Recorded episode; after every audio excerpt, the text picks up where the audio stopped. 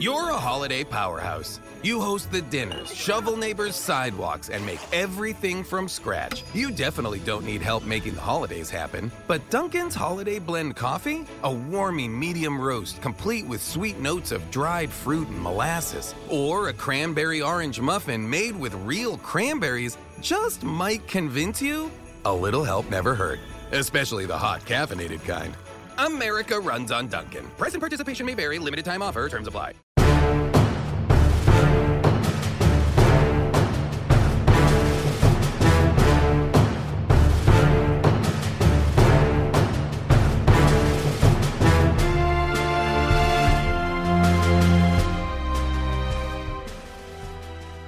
What's up, guys? It's Mike and Mark here from LRMOnline.com, bringing you another episode of LRM TV Podcast.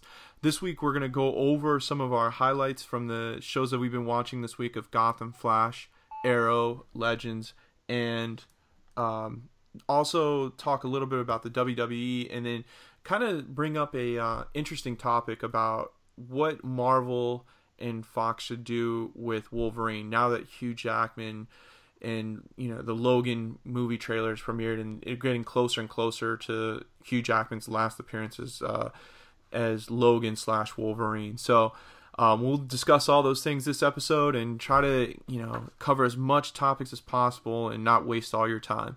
Um, so starting off, we're gonna you know talk about uh, Gotham this past week. Uh, this was uh, was this the fourth episode of the Jervis Tetch storyline? Or third one? Uh, so let's see. Is I think this is four for Four. Tetch in there. yeah. touch. Yeah, okay. So we got the fourth storyline put in place. Um, not really focused on Jervis that much, but more or less, uh, Jim Gordon goes down the rabbit hole and basically um, gets drugged into on a massive trip and basically kind of exposing his fears and his uh, mistakes in his past and trying to atone for his sins. Um, what do you think about this episode, Mark? I thought it was good. Um, is I wasn't sure how it would be coming off of last week's episode, with which I thought was one of the better episodes of Gotham this season. Um, but it was good. It was it was interesting uh, because one, I mean, you really got to see a lot more of Jim Gordon and what drives his fears, really, uh, what motivates him, and why he is the way he is. So you know, obviously, I mean, he started off the episode just burning so many bridges, right? Right. So he, he's in the hospital with uh, Valerie Vale, and she pretty much figures him out and says, "Listen, I know you chose me because you wanted Lee um, to live, and you knew that, and we're done, and you're trouble, just like they said." It's like, "Ooh, ouch," you know. And then he sees Lee in the hallway, and then he's like, "No, I wanted Vale to let you know." Just so there's another bridge that was burnt, and then obviously Mario uh, Falcone doesn't like him, and then he even later in the episode, you know, ha- kind of burnt some bridges with um, not only Captain Barnes but Harvey, who's always been hundred percent by his side. You Yeah. know what I mean?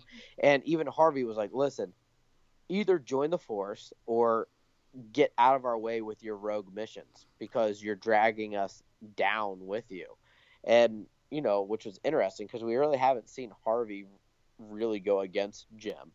Um, so you know, he just he pretty much you know kind of lost his support lines through most of the episode.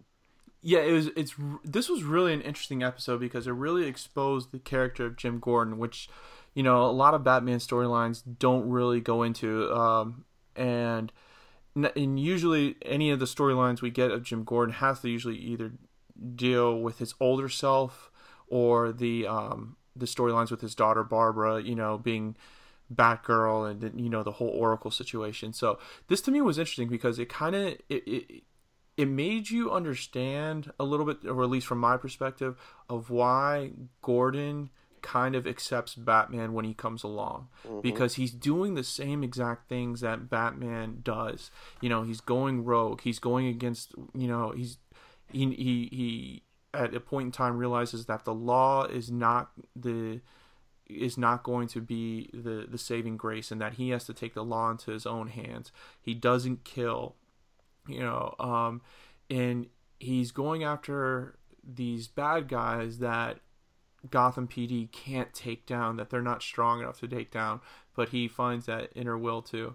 Um, and so it was really interesting to see like when he you know gets drugged and he you know goes into that subconscious dream that he gets exposed into and, and all his fears come to fruition and it's kind of you know the whole Batman origin story where you see, you know, Batman fall down or Bruce fall down the well and mm-hmm. become scared of bats and then he embraces his fear is that that's kind of like I think that that's that moment that we saw right there is that Gordon has finally accepted his fears and has confronted them and now we're going to see the the Jim Gordon that we're used to I, I would say um yeah in the Batman storyline and so um what do you think about Barbara though, being kind of the the the first person he sees in the subconscious, you know, dream well, and stuff? I thought it was awesome for a couple reasons. Because first of all, I mean, I really like her character. Mhm. You know, the actress who portrays her does an awesome job. Um, but I think that kind of says a lot in itself. So obviously, you know, their dialogue back and forth was funny, which it has been all season. Right. Especially like when she's in the nurse outfit, and then he changes her into the nun outfit. Yeah. But I also think it was interesting because even though he doesn't like to say so, I think there's still a big part of him that has some sort of feelings for Barbara. Oh yeah, it's got to Like, be. not you know, and and the fact that like out of all people, like she's the one who's leading him through all this, like even though she's psychotic, there's still this weird like voice of reason with her. Yeah, I mean, it is like it seems like Barbara's the only one that really understands Jim Gordon. That Yeah. she doesn't fault him for the things that he's done. Where uh, Lee and Vale kind of use that against him. Barbara accepts it, and in in her defense, that's kind of what she is trying to get to Jim, like across the gym is like, look, I've accepted your sins, you need to accept my sins, and Right, exactly. that's what I think she's trying to get across to. But it was just it was so funny because like I think that the those two characters work so well on this show, and it seems like they're the ones that out of the the three women in his lives with you know Lee uh, and Vale, it's like those scenes that you see with those women don't compare to when you see you know Jim and and Barbara Yeah. you know going back and forth at each other and stuff like that. and that to me shows that I think down the line those are the two that are going to be together um, somehow Right. some way or maybe not together you know for a long period of time but maybe I, I I'm I'm assuming and I'm I'm if if I'm wrong I'll, I'll be way off on this but that's going to be you know his daughter's mother like Barbara Kean Mhm. will end up being Barbara Gordon's mother and and I think that's what's going to you know Well, it, what his wife's name was Barbara too, right? right exactly Yeah, yeah, yeah. so uh, but you know with this show everything's a you know Sure, right. fli- you know switch bait and stuff like that they they lead you down one path and then they throw it as you know something Right, else and stuff sure. Mhm. so but if it would be so interesting to see that that whole relationship play out even further and stuff because Oh yeah. to me the the Lee relationship ordeal just I, I mean I understand why they brought it back because it introduces Mar, uh, Mario Falcone and you know it's probably going to reintroduce the Falcone family uh, taking Gotham back and so forth um, um, it was interesting to see how they're starting to play the Court of Owls card now um, Yeah. and stuff so um, did Who do you think it is with the ring? I, I like that uh, was it Jim's dad or is it just somebody think- who Well, I thought it might have been someone in the family, but I really think it's his dad. Because let's see, his dad. A couple things. His dad was a lawyer, correct? No, Right. I'm sorry, district attorney. yeah district attorney so, DA. mhm. So he's a former DA, and I feel as if you know the the court obviously has prestigious individuals in it. I really feel like that might be his father, and you see that his father is, it's it's this halo effect that he has of his father. You know what I Right. mean? And so I feel that you know there's going to be a lot of changes for characters. So he's going to come up if this is his dad, he would have to rethink everything he ever knew about his dad. You know, Yeah, I mean that's a that's a that good point. and would that change how he? Would that change his mentality? Because we know he's kind of, you know, Jim Gordon's kind of fire and brimstone. I mean, look at the way that he took care of uh, Theo Galavan. yeah, You know, would that change if it's his dad? Will that kind of bring him back to reality a little bit more? Um, and then, uh, so I feel like there's going to be a change in his character if that very much is his dad, just like you see with Captain Barnes really turning into the person, the type of cop that he hated. Right. This aggressiveness and so I think a lot of characters are going to be kind of changing in those ways. But I don't know. I, I think it's his dad personally. Like I know, and that does, and that makes sense. I mean, you could see, you know, the ring. The only problem is, is that the the character had this, had the ring on, and right. Jim, unless that was like a gift from his dad or something like that. But it seemed like when Jim opened up that box, it was all his dad's personal belongings. So I think it's it's gonna be kind of like um, my my theory on it. It's gonna be similar to like the Arrow storyline with Oliver's dad, how he was a part of the the inner circle Oh, to take yeah. down, but then was taken out. So the the car accident on how he Right. was you know killed was all set up from the Court of Owls, and that's gonna be Gordon's uh, like fuel to to stop the Court Sure. of Owls or like to at least po- postpone their whatever they're trying to do to Gotham. Um, Right. so yeah, I mean, it, either way, it could it, it makes a lot of sense. You know, um, gives you a little if if it is his dad, it gives you um, an, an added storyline.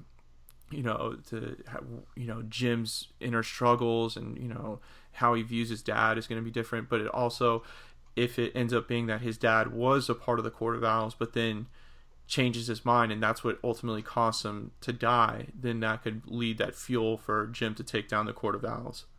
Yeah. What did you think of um, the Court of Owls talking to uh, Cobblepot? That was weird. So, like the whole Cobblepot storyline in the past two weeks has just taken such a weird turn for me. Like I didn't, Yeah. like I know this this story or the show is all about switchbait, and it's like they lead you in one direction, then they throw you in another direction and stuff. But, um, so, you know, you have Co- like Cobblepot is mayor now, and it seems like, you know, besides like there really hasn't they th- he won the election but then that's it like you haven't really seen him do anything else except um, go to these events and stuff like that and so to me it, wouldn't seem like you would have the court of owls even dealing at these events but i understand like the the concept of this um, dinner was to honor the the legacies of the what the oldest families of Gotham's and so forth.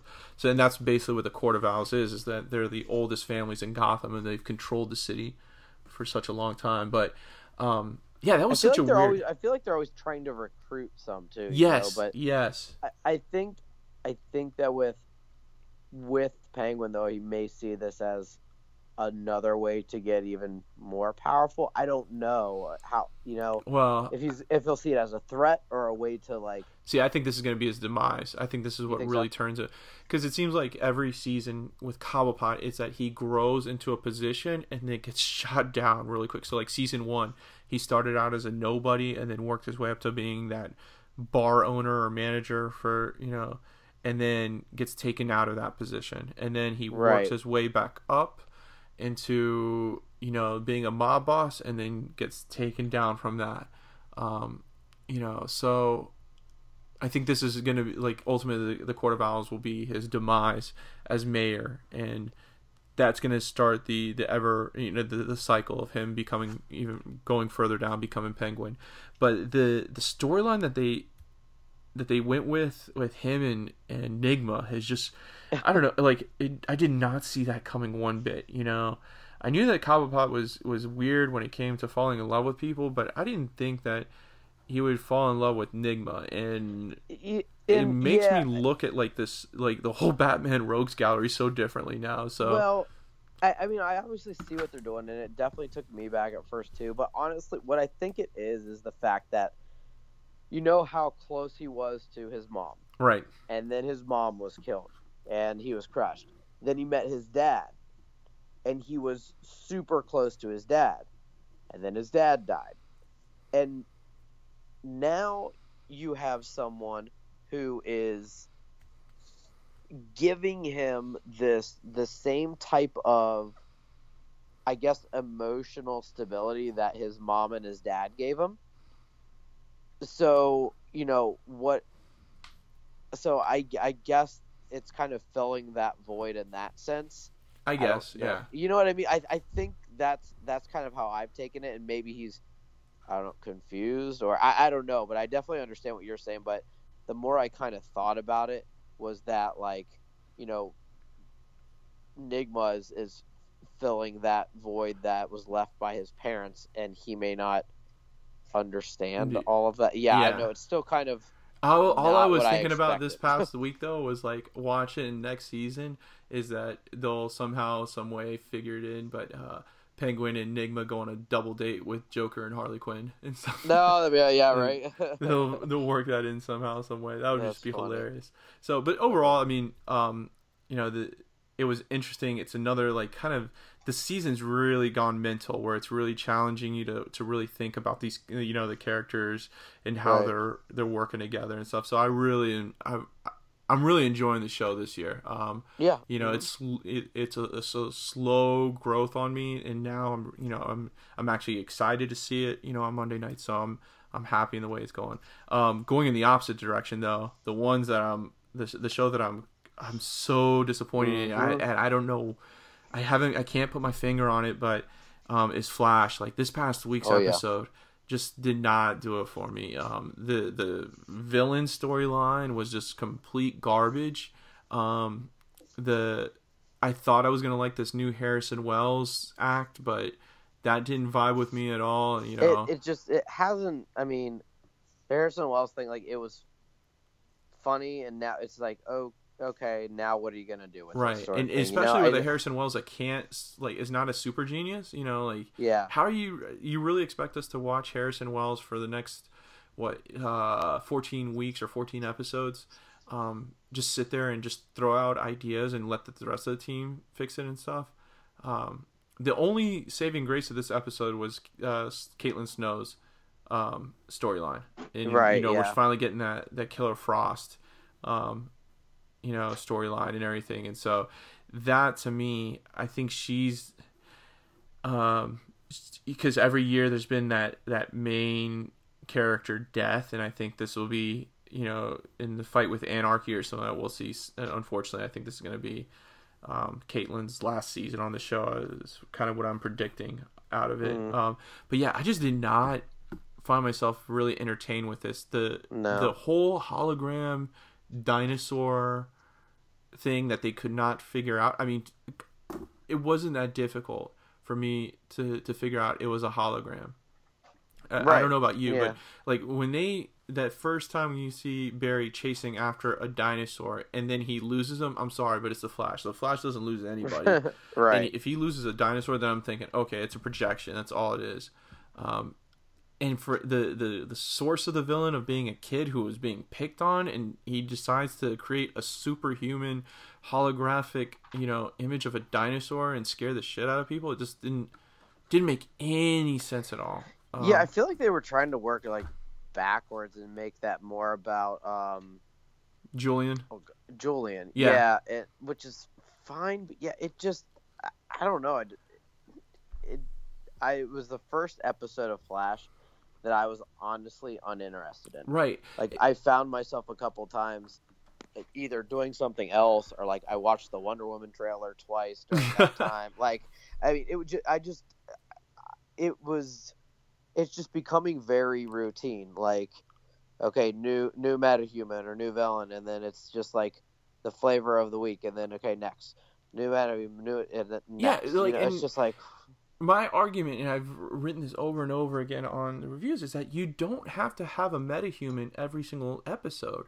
You Yeah. can you can just focus on the core team dealing with issues and struggling and so forth. Some of the best episodes of Arrow didn't even have to deal with, you know, with the the actual villain. You know, it was about the team growing and stuff like that. And that's what I think they need to focus on. For right. they could have saved themselves 15 minutes of uh, of TV time of that whole dinosaur incident and focused it more on either Caitlin's storyline, uh, Julian's storyline, you know, Barry dealing with Flashpoint or, you know, or the Harrison Wells storyline. I thought, I was like, why throw that in there? It- to me, that literally was like, okay, we have to have a, a bad guy in this show. What do we have? We've used up almost every single uh, villain the Flash has. Um, right. you know, and so I think, and I don't know, maybe it's because it, the show's been hyped up so much and it's been on, you know, the f- first season and a half was so was such you know so good. But and then like I, I listened to Kevin Smith and you know he's directing an episode of The Flash and he says that he's already seen the first six episodes and they're amazing. But I don't know I disagree. I mean Flashpoint was a real big disappointment yeah. to me. Mm-hmm. um and it's just kind of been that way ever since. And you know when you're when you started out so hot it's you're getting into the same territory that Arrow got in where it it, it was on fire the first two seasons and mm-hmm. then they try to get more complicated storylines and you know yep. characters you know were fighting with each other and so uh, just I, I, don't know keep, do what works and just stick with it but uh, this this show this I mean at least this episode for me just was my least favorite out of all the episodes yep. to watch this week um, yeah I agree yeah um, the like the whole thing with Cisco is basically, you know, he so the flashpoint was that he was upset with Barry not going to save his brother, and that lingered for two episodes, and now Cisco's fine. Yeah, um, you know, it's yeah. like, and then Anarchy is supposed to be this big bad villain, and I guess he's taking weeks off, like you know, this weekend, right? Yeah, you know, like. This, it does it doesn't make sense you know they they could have used that 15 minutes instead of having um the the dinosaur kid hologram projection BS. They could have had like 15 minutes devoted to not necessarily anarchy coming out and facing the Flash, but maybe showing a little bit of the plot or a little bit of mystery of what's actually you know taking place and everything, uh, what anarchy's trying to do. Um, but no, this was this was a big miss uh, for me and yeah and i mean even with so you know Doctor Alchemy is supposed to be like the the you know the big bad guy, right. and the teases for him also like they're not. I don't know what the great. heck they're I mean, going in. Like... There've been a couple of them, but like if you compare that to Arrow, which I know we'll get into more in a little bit, but like you know Prometheus has subtly been there, but they've had a consistent villain and storyline right. to balance that out with Tobias Church.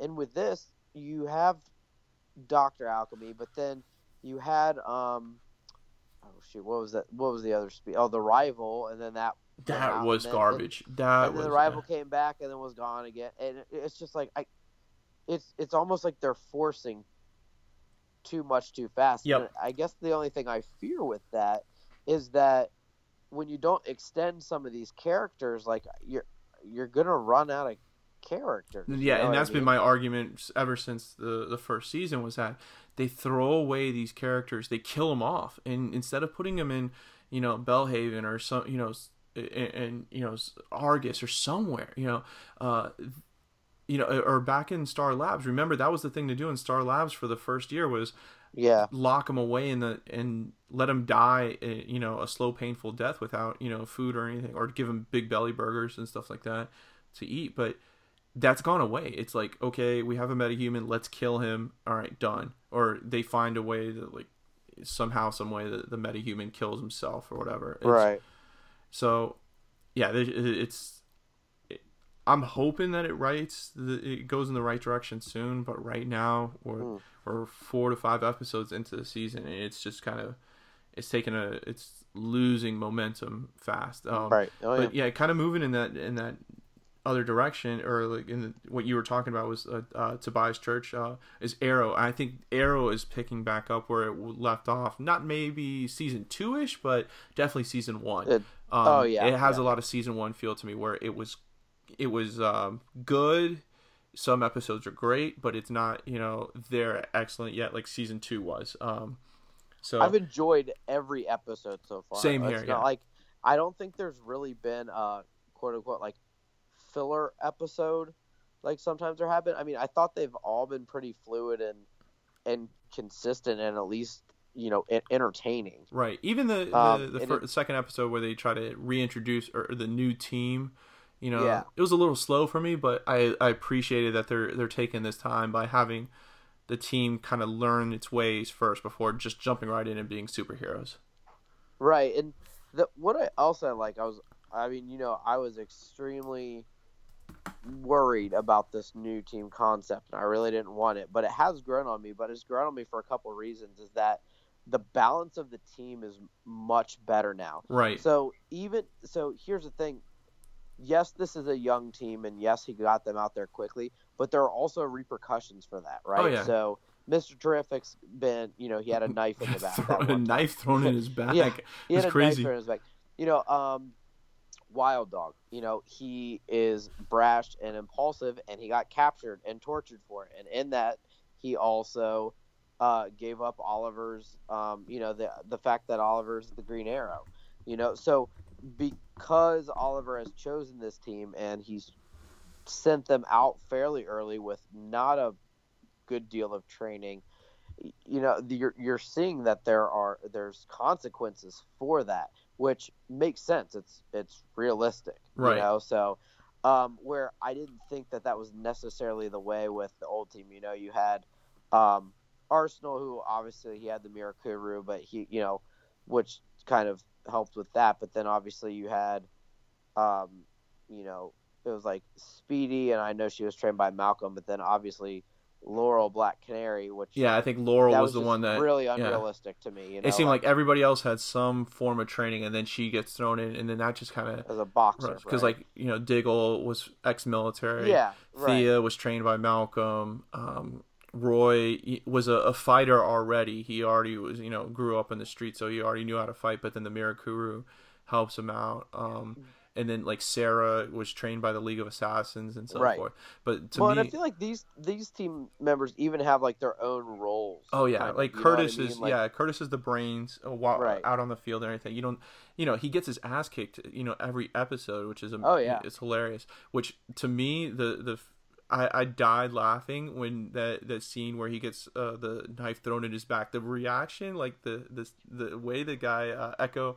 Uh, Kellum acted when he got a knife thrown. Yeah. It was just so funny. He's like he stops and he's like twitching and everything. I'm like, Oh yeah, that's that's hilarious. But um, yeah, no, I definitely agree. And this episode really showed that because I really loved the, the Tobias Church. I, I thought that um, uh, that that character th- was perfect to introduce. Um, you know this new season and, and Yeah. kind of walk its way into this new season so i was really happy about you know not jumping in and giving some big bad guy because i know we're getting prometheus but i didn't want to see prometheus right off the bat and chad coleman you know is is you know unbelievable actor who's on the walking dead and everything but like he really fit the mold of tobias church um and so it was kind of it was sad to see him die like you know spoiler alert if you haven't Yeah. seen the episode but um I, I was really bummed that was one that I was kind of like hoping that he would just be locked up and then we would see him later on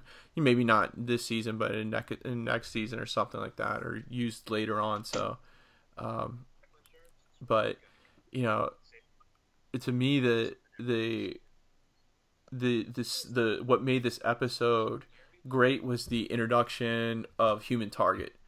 I Oh, that's so love awesome. that. That was awesome to see. Oh yeah, and kind of how they like introduced that character was the you know being friends of diggle but then he was also in the flashback too so he already I thought it was knows oliver and already and that that was just beautiful writing beautiful concept. Um but the one issue I had with this episode, and you know we've discussed this a little bit already, um, previous to the podcast, was the I'm going to call him the Arkham Knight, um, because that's Yeah. what exactly he looked like. But it just didn't make like that character did not make sense at all. Um, so Tobias Church recruits a new, you know, uh, right hand man, and in one episode comes in, takes out what he thought was Oliver Queen, and then goes and you know and gets in the fight, but then gets shot, and then that's it. We don't see him anymore. Um, so yeah, I, I've already uh, you know kind of discussed this with you, but to tell me if I'm wrong, but did it seem like that this character was meant to have a bigger storyline and then just kind of got written off somehow, some way, kind of similar to how Suicide Squad um, on season two was supposed to be meant for like bigger, uh, like a bigger storyline, and then all of a sudden the storyline kind of just got shuffled in, you know, with some Arrow stuff. yeah, and I mean, I I think one the role that he put, but two how intri- well a couple things how intricate like the suit was, right, and how skilled of a fighter the individual was, and then even like how the, the like uh, muffled voice, like it it seemed more than just some random person. And I, I mean, maybe they're not dead. I don't know. I mean, they sure look dead, but I, I don't know. It seemed like there should have been something more. And I thought at Right. first, like I said, I was like, is this supposed to be Hitman? Because I knew Hitman was supposed to be in there, but I was like, I don't, I don't think it's Hitman. I just, that's the only thing that was kind of confusing to me. yeah. It, it really seemed like it was supposed to be. So in my eyes, I I thought that um that Tobias was gonna basically uh, like you know brainwash Wild Dog, um, and and basically you know convert him over to being like the Yeah. Arkham Knight. That he was basically a double agent in that he was gonna you know he was acting like you know to Oliver and the team that he got beat up and that he was really sorry, but then he was gonna be the Arkham Knight, and it seemed like they were gonna go in that direction and then I don't know, maybe something happened in the behind the scenes or the direction of the show, or they didn't want to get rid of Wild Dog, or maybe something you know DC film universe said no, you can't do that, and so they had to get rid of it um, because it just seems so weird that you would introduce a character like that and then all of a sudden just get rid of him and not not even address it like hey who the hell is this guy that's wearing a, a, a pretty badass armored suit running around shooting the mayor? I mean you know so Yeah, I, I don't. Yeah, like I said, I, I personally thought it was going to be um, Detective uh, Mal- um, not Mal- Malone, yeah detective Felic- malone Felicity's uh, felicity's boyfriend boyfriend or Yeah. something like that, since he joined the anti-crimes unit, and there's still probably a role for him somewhere. But yeah, I just I thought that there was going to be something more with that. But I mean, you know, for me personally, that was only the only downside to it. Like the flashbacks, I think are like are interesting. I'm I'm once again kind of curious as to what's going to happen, and they usually end on some sort of cliffhanger. Like you know, the Bratva is talking about how it's all about brotherhood, right but then clearly it's it's, it's not you know this not, and then yeah, human target. So you know, previously in the season, the flashbacks obviously led towards something. But to have a flashback that connected directly to an individual in the same episode, I thought was really cool that they hadn't really done before, you know. Um, and you know, I'm I'm interested once again, obviously, to to see Prometheus step in uh, and do this. I thought it was really cool that you know he, I mean, he warned Church. He was like, "Listen, this is your second warning. There's not going to be a third. And right you know, at the end, Church thinks he's you know he's like, "Yeah, we're we cool now," and he throws that ninja star or whatever into his neck and says, "Yeah, we're cool" or whatever. I was like, "Oh my gosh, that was so awesome." Yeah I, i'm really psyched about prometheus and i think it's gonna be a interesting uh battle slash like plot line of how which way they're going with this I thought they even because the part that usually I don't know I'm not that into is the the Mayor Oliver part Mhm. obviously, but I, I I actually thought that was interesting this episode too. So especially like I was like oh okay Oliver's pretty smooth picking up um, Susan Williams' phone number. Come to find out that was actually human, human target. target yeah that was pretty which cool is which is awesome. But even like you know he's getting a little bit more of the politics side, like when he quote unquote kind of blackmailed the guy who wouldn't um, vote for the uh, rezoning and whatnot. right Um, and yeah, I mean even that was somewhat interesting to be. And yeah, there were kind of a lot of flips and turns. Like obviously we knew that Oliver wasn't dead, but then I was like, oh my gosh, maybe like Lance will take over because it'll give Oliver a chance to, you know, focus on being the Green Arrow. And then they threw another curve in, and you know where he came back, and he was like, "No, you know that was for intel, so I apologize for that." So it just like starting to get all those kind of twists and turns within an episode again, which is what I what brought me to the show in the first place. Yeah, I mean it's it's definitely uh, out of all the shows uh, the one going in the right direction. Um, and the show that I'm having like fun watching, but I know you have your your kind of uh issues with it right now. His Legends of Tomorrow. Um, to me, I think it's the it's it's definitely taken a new role and um, in a new light where it's it's more lighthearted and it's more about just having fun and action and stuff like that and it's less about you know trying to save the universe or trying to save the timeline.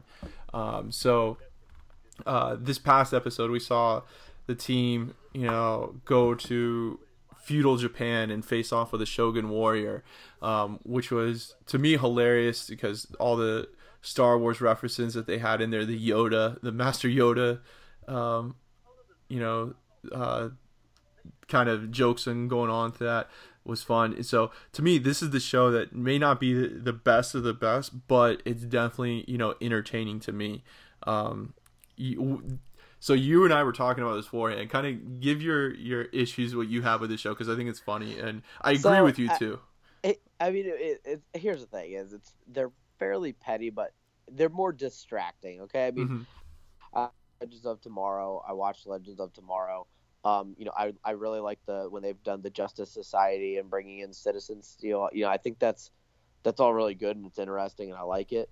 Um, I like Vixen. You know, it, it, they've done well with that and um, uh, Heatwave's character I think is better. You know, so there, there's a lot of good things, but for some reason, like I said, it may seem petty, but for the money that they spend on some of the effects, which are really good, you know, I mean, Yeah, even like Citizen Steel, like he looks like Colossus and you know some of the X Men movies, but well the the earlier ones, um, which obviously takes a, a good deal of money and uh, even the, the like the T Rex and some of that stuff for the good money that they spend on the um, special effects, some of their costumes just look so bad, and I don't mean their costumes like you know Vixen or or Heatwave or you know um, Sara Lance's, but like when Ray Palmer was being chased by the T Rex, the T Rex looked good for TV, right. but that that beard looked like something I could have gotten out of the Dollar Party City. or something. It literally looked like you get Yes. something out of Party City.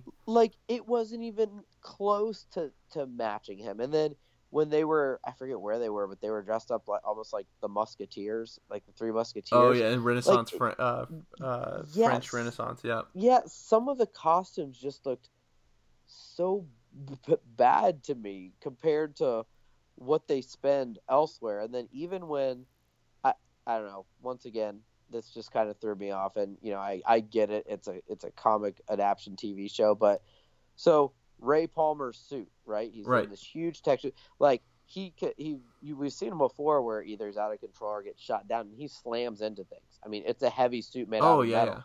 And then the samurai guy's wearing it on top of a horse. Oh, it's beautiful. Like to like, me, wouldn't that was like, hilarious. that would crush the horse. yeah. Right? Oh I yeah. mean, I mean that so- suit is literally got to be you know three hundred pounds and stuff like that. even the way that he walks in it. Oh, like, yeah. You can tell that it's heavy, and then all of a sudden, it, and I don't know. I, I, it's also ironic that he and the samurai are the same size. Like I said, you know, these are very petty things, but you know, they're little things that it's not like it's not going to make me watch the show or anything Right. like that. But it's still little things that I'm like that I don't know catch my attention and distract. So yeah, me, this show definitely shows like that they have to stretch their budget Oh, as yeah. much as possible. So like when Flash does it, um, you know, like the episodes with King Shark and Gorilla Grodd, if you notice it, there's not a lot of different um, scenery, like background scenes and so forth, that they use kind of the same scenes over and over again, so that um, you know making the the sets that's one of the areas where they can save money in um, and stuff. But it seems like in this show that there's so many different sets and there's so much cgi that's got to be added into it. So they've got to basically cut it down somewhere and where they cut it down is um, is basically uh, with um, with costumes and stuff. And you know and to me like it, it exposes it but it also makes it great to me because it's like it's something i can just laugh at. Because uh the the shogun outfits and everything like that you know and um and even like you said the the french renaissance outfits that were so horrible. But to me it was like okay just take it as is and just you know kind of laugh at it type deal. Um and now this week so this show has all been about like correct history, I guess is what do you want to call Yeah. it. Like now, the the while we're taping this episode, there the it's uh, the new episode's airing right now, but they're going back into the Civil War with zombies, and so it's like okay, basically we're we're getting rid of the the the timeline of saving the universe or that we're just gonna have fun with it we're gonna go and visit all these different points in in history and just make it its own so um you know to, I, i'm excited to see you know the the zombie apocalypse during the civil war era and stuff so it'll definitely be something uh interesting to to watch We'll see how those costumes look. Oh yeah, al- always with the costumes. um, all right, so the last two stories, uh, WWE, what the hell's going on with it? Um, oh my gosh. it, it it seems like ever since WrestleMania, I want to say it's just been on a downward spiral. Um, really, ever since Finn Balor won the championship and then had to give it up the next, literally the next night. Um, that was it. it. It's to me, we just got off of a, a, a hell, you know, summer. Uh, um, it was it was SummerSlam, right? Uh, uh, Uh, yeah. Oh wait. We had SummerSlam, then we had um, we, uh, Night of Champions, and then uh, we just had Hell in a Cell, the triple, you know, main event Hell in a Cell matches, and those all three basically disappointed. Um, and you know, you and I were talking about this. Really, the highlight of this last pay per view of the Hell in the Cells was Charlotte and Sasha Banks, which Oh, has yeah, really been like women's carrying er, is really carrying WWE. Um, but that gets uh, it, not saying there's nothing wrong with women's wrestling, but it does get old No, when you see the same storyline over and over again. Sure. Um, the the Goldberg storyline is horrible. Um, like Brock Lesnar is not even coming out anymore to address Goldberg, and the whole concept of Goldberg or Paul Heyman coming out and talking for 15 minutes, hyping up this next pay per view. Um, I, I, it, to me, it's just it, it's it's going nowhere. Like you can't Well, save that match now. I think what it's no, it's what happens too when you don't listen to the fans. So I don't think the McMahons have ever been great about listening to the fans and just Right. kind of like doing their own thing. But like, you know, from some of the videos and stuff that I've watched, like people have great ideas for storylines. Like they've mentioned stuff, and I'm like, wow, you know what? That's actually pretty good. yeah, I'm like, you know, I I wouldn't mind actually watching that. You know what I mean? But for yeah, I I don't know. It's just it's it's just and not it happened. good. And you know what? It happened last time when they split the team up, the rosters up with the, with Raw and SmackDown. Yeah. It sounded like a great idea, you know, to have these two, you know, two separate shows with their own Right. rosters. But when you don't have John Cena coming on Raw every week, and you don't have, you know, um, you know, like Jericho clashing with some of the other guys that he could be clashing with, it really limits your storylines. It really limits the character development. The factions don't grow. Mhm. The, the the tag team partners don't grow. And so you get this staleness to me. That's what it feels like. Well, and I think one of the bigger differences too is that wh- wh- when the last time the brands split, there were still very prominent superstars. Oh yeah. And not that some of these individuals can't be superstars, but a lot of them have come from NXT, which is good. But it, it's almost like you, there was no real happy median. Like, who are your happy median people? Like, kind of people in the middle. You have your John, like John Cena, right? Um, but there was a lull of it being so bad that you either have like the old guard who's Undertaker, Triple H, Goldberg, Rock, like those guys, and then it's like this huge gap where now you have, you know, the people who they're trying to make superstars, but it's just, you know, like I- I'm sorry, I don't really find. I, I mean, they're okay, but like, you know, Dean Ambrose and some of these guys, like I really don't find their characters that entertaining. Right. I'm not turning on like like, Raw to watch these guys.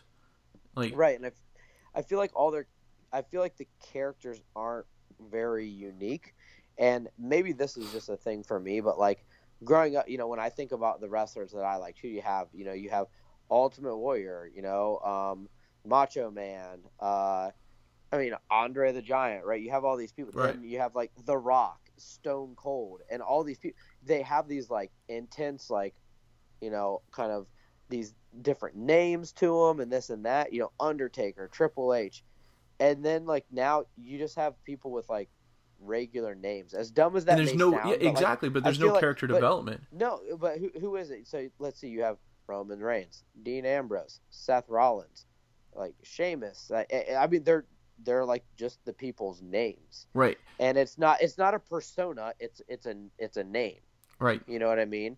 Um, so I, I don't know. I it's it's like I said, it's just kind of to me where it's really yeah where it's really lacking is is in the uh, presentation and in this um, the acting of these guys. You know there there's some of these you know some of these younger guys are great wrestlers but they're horrible behind the microphone. You know like oh yeah, I used to watch WWE in just to hear The Rock give his five minute speech oh my gosh, are you me? you know, hear Stone Cold talk. You know, that's those guys may not have been the most technical wrestlers, but when they when you gave them a microphone, you listened to every single word they Well, said. It was I mean- hilarious, or it was you know, it was entertaining. Like Triple H is great with that. I mean, you know, um, Shane McMahon is great great with that. That they can really capture an audience behind the microphone. None of these guys can. Roman Reigns Well, is horrible at it. and Kevin Owens know, is horrible at it. you think about it, and you know we've already talked about how there are no factions. Like Right. The only time when I found it actually kind of entertaining was when th- there was the Shield. It was a it was a little faction, Yeah. but they were kind of coming in and doing their. I'm like, okay, like you know, because they would get factions get in the way of everything, like in a good way though. You know what I mean? You look at the NWO, you look at um, DX, you look at. I mean, you know, the League Four like, Horsemen, you- yeah. yeah, the Four Horsemen. You know, you have all these, and it's just like, you know, that's that's pretty cool, you know, and it's just you don't have that, so the stories are fairly routine, Right. and then they'll pop up randomly out of nowhere. Like you have freaking, um, you know, like the Randy Orton and Bray Wyatt or whatever, or whatever his name, is, like came up out of nowhere, like nothing really big. I I don't know. It's just it's like you said. There's no real development, and then on top of that, like I know people really like the New Day, but the New Day have had the tag team championships for 400 something days. Oh my God, yes. Like it makes the it makes the belt like not entertaining anymore. Like Yeah. okay, who cares? No, You know what I mean? the Enzo and Cass need to to win the, the belt because Enzo is hilarious. You know, he's the one guy that really captures the microphone and and and um, really like you know gravitates to the audience and stuff like that. New Day, I mean, their gimmick is to me it's old. You know, Yeah. let him take. I I I'd say let him take about a month to two months off. Give him a, a break from from television, so that you know people kind of forget about them and then bring them back and you know it, that always seems to work but it, You know, it's it's just like you said. Rather than developing a character or persona, they're trying to throw people into the limelight. right And it just why do why did people like Finn Balor so much? This alter, this other persona that he has. right You know, it was similar to demon like Kane you know his Yeah, demon, it's you intriguing, know. but it only comes out like it is intriguing to see that it's different and like Mhm. I don't know. You just you know, and it's just bad. Uh, Think about how first of all the heel turns and whatnot. All the like they're pretty expected. Like there's nothing that's like, oh my gosh, I can't. Like it's kind of like, okay, yeah, saw that one coming, you know. right Or else, like you said, the buildup isn't great either. So, uh, Sheamus and um, oh my gosh, what is his name? The other guy who they had like the best of seven matches or whatever. um Oh my gosh, uh um you know what I'm talking about. though, Yeah, right? That's gonna take me a little bit. But then anyway, and then now all of a sudden they're Uh, like tag team partners, yeah and I'm like, uh, okay, you know, it just there's it doesn't seem like there's any like real kind of thinking behind any of it. And it's just kind of like, okay. I mean, here's the thing. Even when Triple H had the belt forever, I remember that, and I was like, gosh, let this guy lose the belt.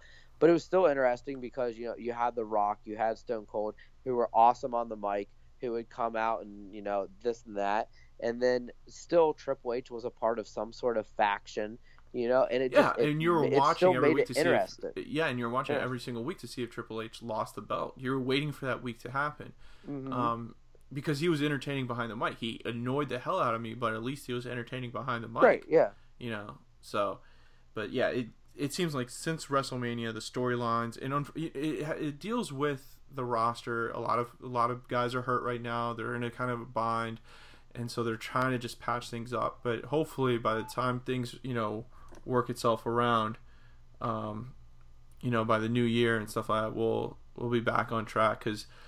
It, it, was you know I had gotten away from WWE for a while, but then in the past say year and a half, two years, I've kind of have gotten back into it and you know really been excited to watch it again. And now it's kind of in a lull, and I just don't want it to to stay there too long because then it's going to lose all that momentum it's been building up over this year. Um, and you know it's a lot of work that the McMahon's have been putting in, and you know Triple H has been putting in with NXT, and it would suck that it would all go away. Um, so they need to, you know, and I, I know it'd be hard, and I know they've tried it before, but like, it wasn't handled well. But even when they did the NXT takeover, like that was pretty interesting.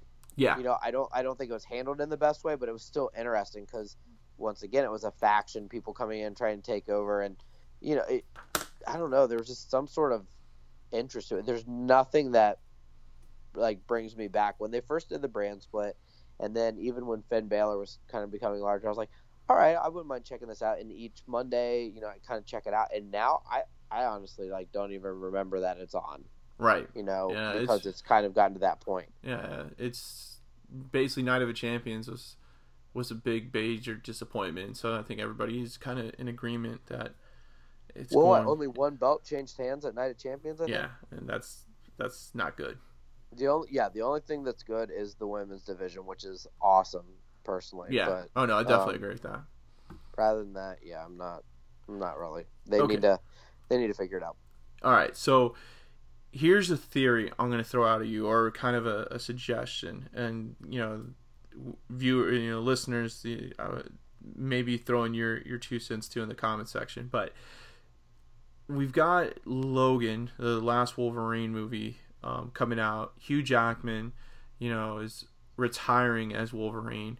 And the debate has been going on what to do with that character. Do you reintroduce him in the next X Men movie, or do you wait some time?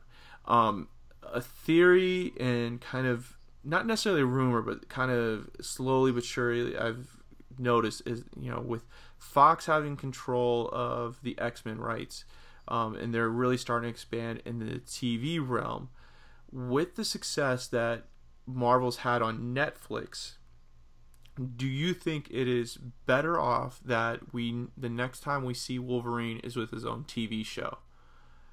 Instead of being in the film world, we get a Wolverine maybe before he joins the X-Men and before he gets the adamantium claws and kind of like an origin of Logan. What do you think about that? You know, I think it would be cool if it was like almost like a mini series. So maybe not something that is a couple seasons long, mm-hmm. but but something that's you know kind of a you know like a shorter season or you know maybe like a 10 episode sort of thing. Uh-huh. Um I think that would be cool to kind of bridge a little bit of time. The main thing that I don't want them to do because Wolverine's such an awesome character is I, I, think they do need to give it a little bit of time because Hugh Jackman has had the role for so long that I think if it picks right back up right after that, there's too many comparisons to Hugh Jackman's Wolverine. Right.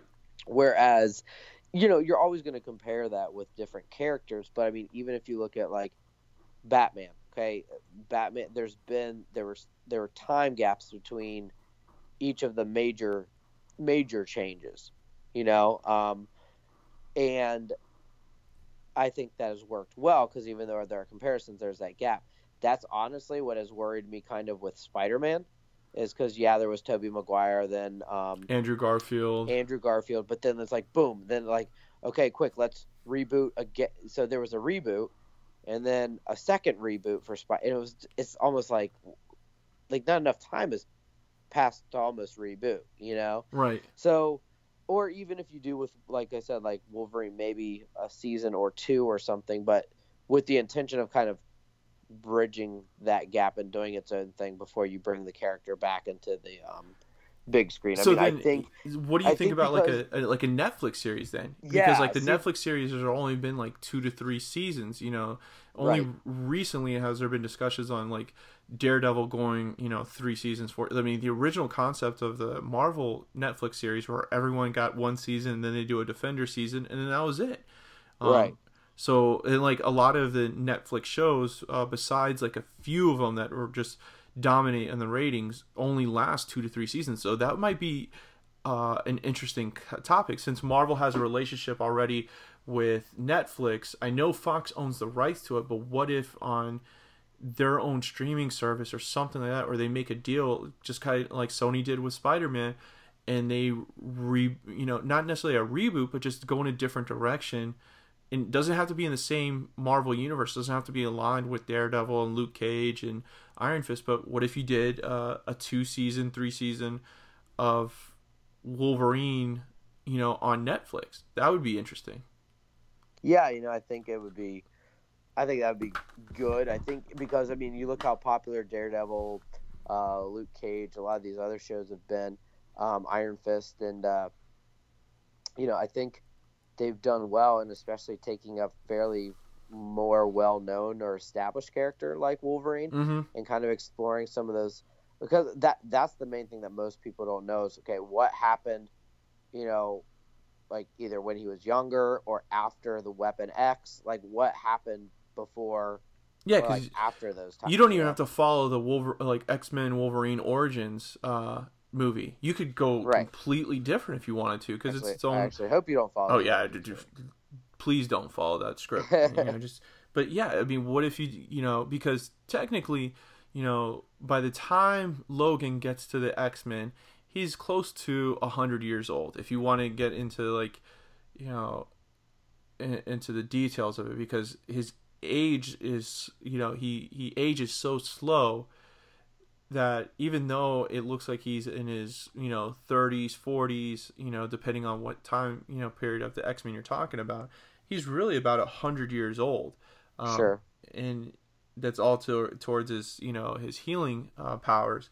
So you have so much storyline with that. And um, i was reading a report on how how much wolverine is such an influence in the marvel universe or at least in the x-men universe is that um, the comic sales of uh, X Men, you know, the X Men sagas recently have gone down so much because they killed Wolverine off, and Yep. the they reintroduced him as Old Man Logan, but it hasn't been the same. Um, so that's you know, in the comic world, it's you know, all the X Men titles have taken a big hit on on that that normally you would have saw uh, Wolverine be a part of. Another thing too, which is interesting, is that the movies with Hugh Jackman in it as Wolverine, depending on the time uh, he spends as Wolverine, the the more money uh, the movie makes. So if you notice, X Men Last Stand was focused so much, even though it's not that great of a movie, it, it was so focused so much on Wolverine that it made a ton Right. of money. X Men Apocalypse uh, did not have, but only like what five minutes of Wolverine. yeah the weapon x that? scene there. And it's considered one of like just you know lukewarm and it didn't really do that well in the box office uh, compared to the other ones where wolverine has had a predominant role. So does fox let a character like that that's a moneymaker kind of like sony you know did they you know they couldn't sony could not wait you know another five years to reboot spider-man because spider-man makes them money. So right do they wait five to ten years to bring back Wolverine, or do they do something else? And if I'm the the head of Fox right now, I'm thinking some way that I can reintroduce this character to to make more money. And to me, the thing that makes the most amount of sense is some sort of incorporating him in a TV show, um, whether it's a streaming service or on you know FX. That you know FX is a little bit more adult oriented. The shows that you know that are on there, uh, original content that's on there, are you know from the mature audience. So he could really put you know um, a more mature version of Wolverine on there. Now I bet you a bunch of eight year olds will record that show, even if you put it on Right. eleven o'clock at night and watch it. But um, you know, it, it's something that you could definitely work with. You don't have to follow the, the movie universe. You don't have to incorporate anything from that that universe. You could just make it its own. And you know, instead of trying to use all these other mutant characters from the X Men universe and trying to create TV shows off that, why not just keep it simple and go with you know a Wolverine show? Yeah, you know, I think that'd be, I think that'd be a good idea. I think it'd be interesting. I think you know a lot more people be, you know, prone to watch that, and then it also doesn't kind of screw with the movie world either. You know what I mean? It kind Right. of makes it a, its own separate entity there. Yeah, because I mean, you look at so you look at Walking Dead, TV show based off a comic book, and number one show, you know, uh, on television.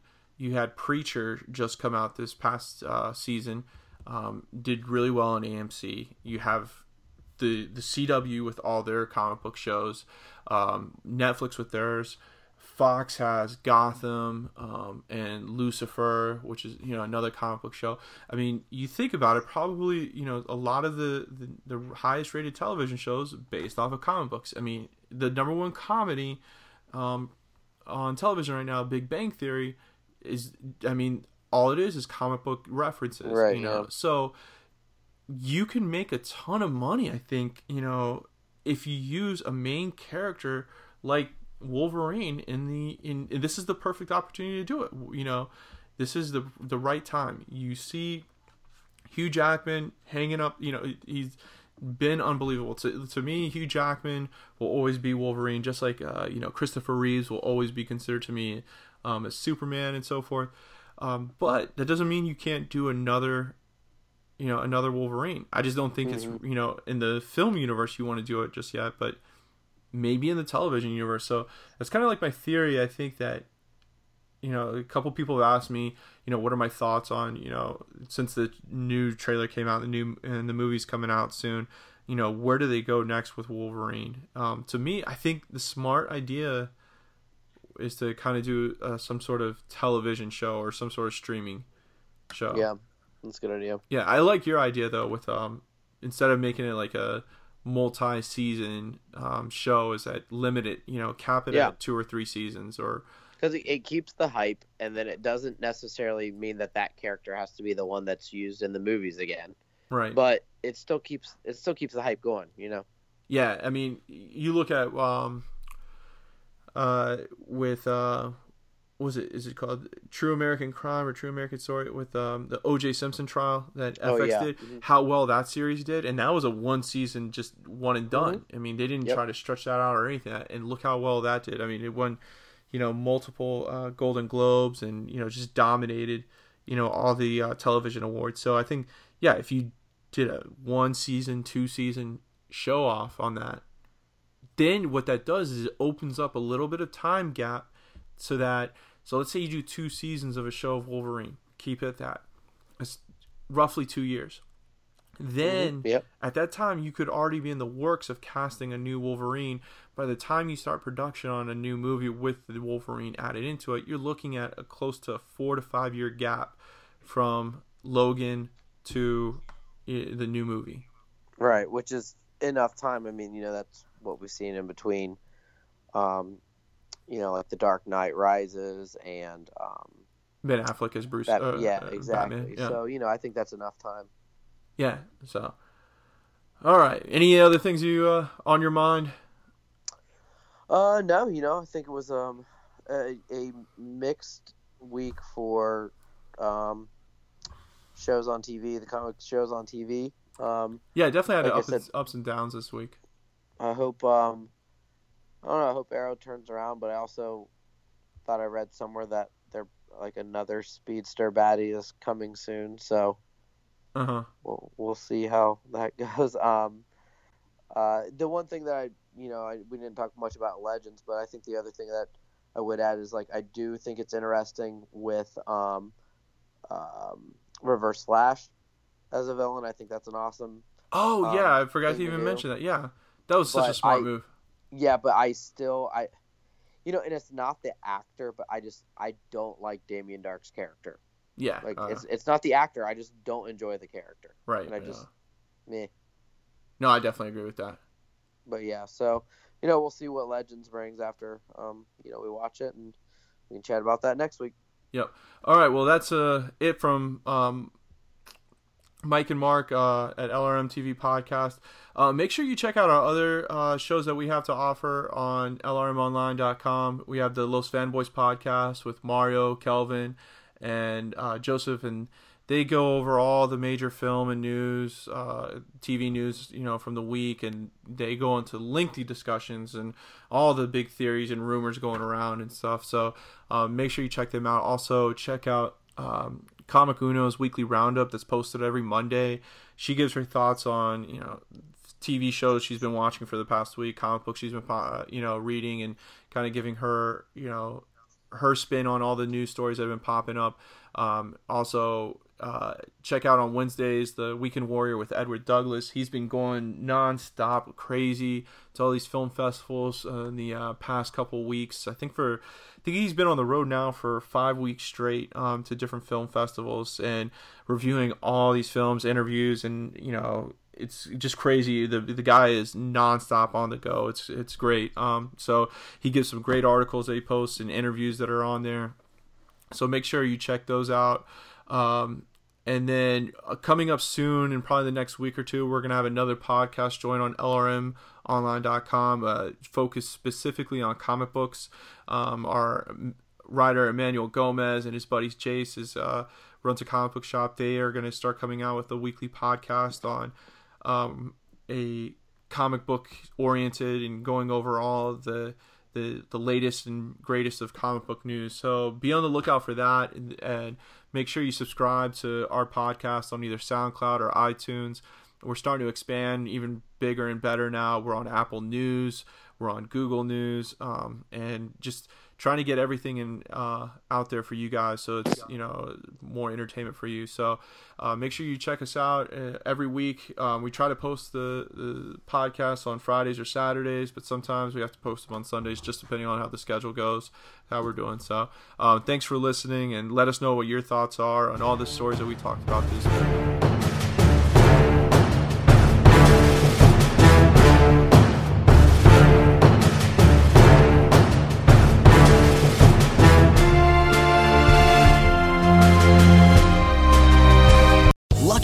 Slots asking people what's the weirdest place you've gotten lucky? Lucky? In line at the deli, I guess? Aha, in my dentist's office. More than once, actually. Do I have to say? Yes, you do. In the car before my kids' PTA meeting. Really? Yes. Excuse me, what's the weirdest place you've gotten lucky? I never win and tell. Well, there you have it. You can get lucky anywhere playing at LuckyLandSlots.com. Play for free right now. Are you feeling lucky? No purchase necessary. Void where prohibited by law. 18 plus. Terms and conditions apply. See website for details.